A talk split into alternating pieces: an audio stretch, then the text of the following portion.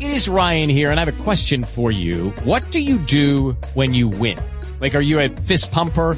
A woohooer, a hand clapper, a high fiver. I kind of like the high five, but if you want to hone in on those winning moves, check out Chumba Casino. At ChumbaCasino.com, choose from hundreds of social casino style games for your chance to redeem serious cash prizes. There are new game releases weekly, plus free daily bonuses. So don't wait. Start having the most fun ever at ChumbaCasino.com. No purchase necessary. BGW. Void were prohibited by law. See terms and conditions. 18 plus. Step into the world of power, loyalty, and luck. I'm gonna make him an offer he can't refuse. With family, cannolis, and spins mean everything. Now, you wanna get mixed up in the family business. Introducing The Godfather at ChumbaCasino.com. Test your luck in the shadowy world of The Godfather slot. Someday, I will call upon you to do a service for me. Play The Godfather now at ChumbaCasino.com. Welcome to the family. VGW Group. No purchase necessary. Void were prohibited by law. See terms and conditions. 18 plus.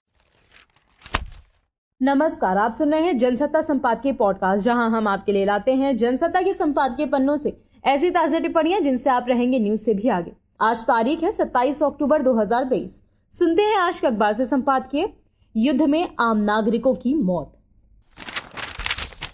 इस महीने के शुरुआती हफ़्ते में Israeli सीमा में घुसकर Hamas ने जो हमला किया था, उसने स्वाभाविक ही सभी लोगों को ये सोचने पर मजबूर कर दिया था कि आतंकवाद की शायद कोई सीमा नहीं है। मानवीयता में विश्वास रखने वाला कोई भी व्यक्ति इस तरह के हमले का समर्थन नहीं कर सकता।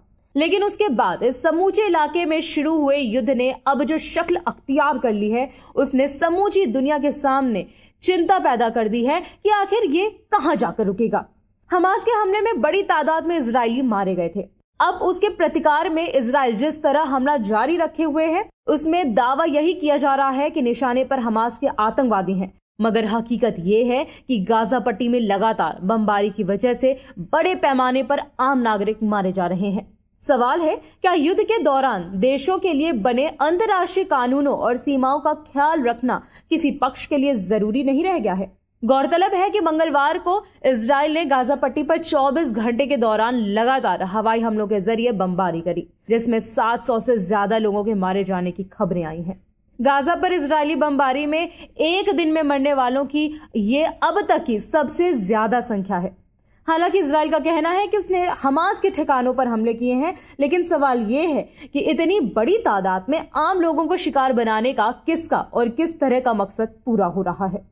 हमास के हमले का जवाब देने के क्रम में फ़िलहाल इसराइल का जो तेवर दिख रहा है, उसमें शायद इस बात की फ़िक्र नहीं है कि युद्ध में कौन मारा जा रहा है और किसे बख्शना है। अब तक गाजा पट्टी में करीब 6000 से ज़्यादा आम नागरिकों की मौत की खबरें आ चुकी हैं। इसमें लगभग आधे नाबालिग या फिर बच्चे थे। ये बेवजह नहीं है कि अब दुनिया भर में इस बात को लेकर चिंता गहरी पैदा हो रही है कि इन हमलों का सिरा आखिर कहाँ जाकर रुकेगा। संयुक्त राष्ट्र के महासचिव एंटोनियो गुतारेस ने यह व्यथा समझी जा सकती है कि गाजा में हो रहे अंतर्राष्ट्रीय मानवीय कानून का स्पष्ट उल्लंघन चिंताजनक है। किसी भी सैन्य संघर्ष में नागरिकों की सुरक्षा सर्वोपरि होती है। भारत ने भी बीते बुधवार को संयुक्त राष्ट्र की सुरक्षा परिषद में युद्ध की वजह से लगातार बिगड़ते स्थित और संघर्ष में बड़े पैमाने पर आम नागरिकों की मौत को लेकर गहरी चिंता जताई। भारत ने सभी पक्षों से शांति के लिए आवश्यक परिस्थितियाँ बनाने, तनाव कम करने और हिंसा से बचने सहित सीधी बातचीत फिर से शुरू करने की दिशा में काम करने का आग्रह दिया। यो भी भारत ने हमेशा आतंकवाद के खिलाफ मोर्चा खोलने का पक्ष लिया है और इसराइल में हमास के हमले ने भी इसका रुख स्पष्ट रहा।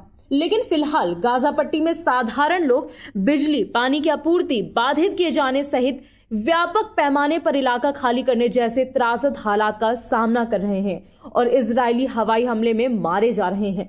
उसके प्रति चिंता ज़ाहिर करना भी भारत सहित मानवता के प्रति सरोकार रखने वाले किसी भी देश की ज़िम्मेदारी है। विडंबना यह है कि हमास के हमले और उसके बाद शुरू हुए युद्ध में अंतर्राष्ट्रीय कानूनों और युद्ध अपराधों का ख्याल भी ज़रूरी नहीं माना जा रहा है। नतीजतन। इसमें वैसे लोग मारे जा रहे हैं जो युद्ध और आतंकवाद के लिए जिम्मेदार नहीं हैं और इससे उनका कोई वास्ता नहीं रहा। आप सुन रहे थे जनसत्ता संपाद के पॉडकास्ट। हम हर रोज आपके लिए लाते हैं ताज़ा टिप्पणियाँ जनसत्ता के संपादकीय पन्नों से। और जानकारी के लिए विज़िट करें Jansatta dot com slash audio पर। और अगर आप ये पॉडकास्ट कहीं और सुन रहे हैं तो सब्सक्राइब ज़रूर करें ताकि आप रह सके न्यूज़ से भी आगे।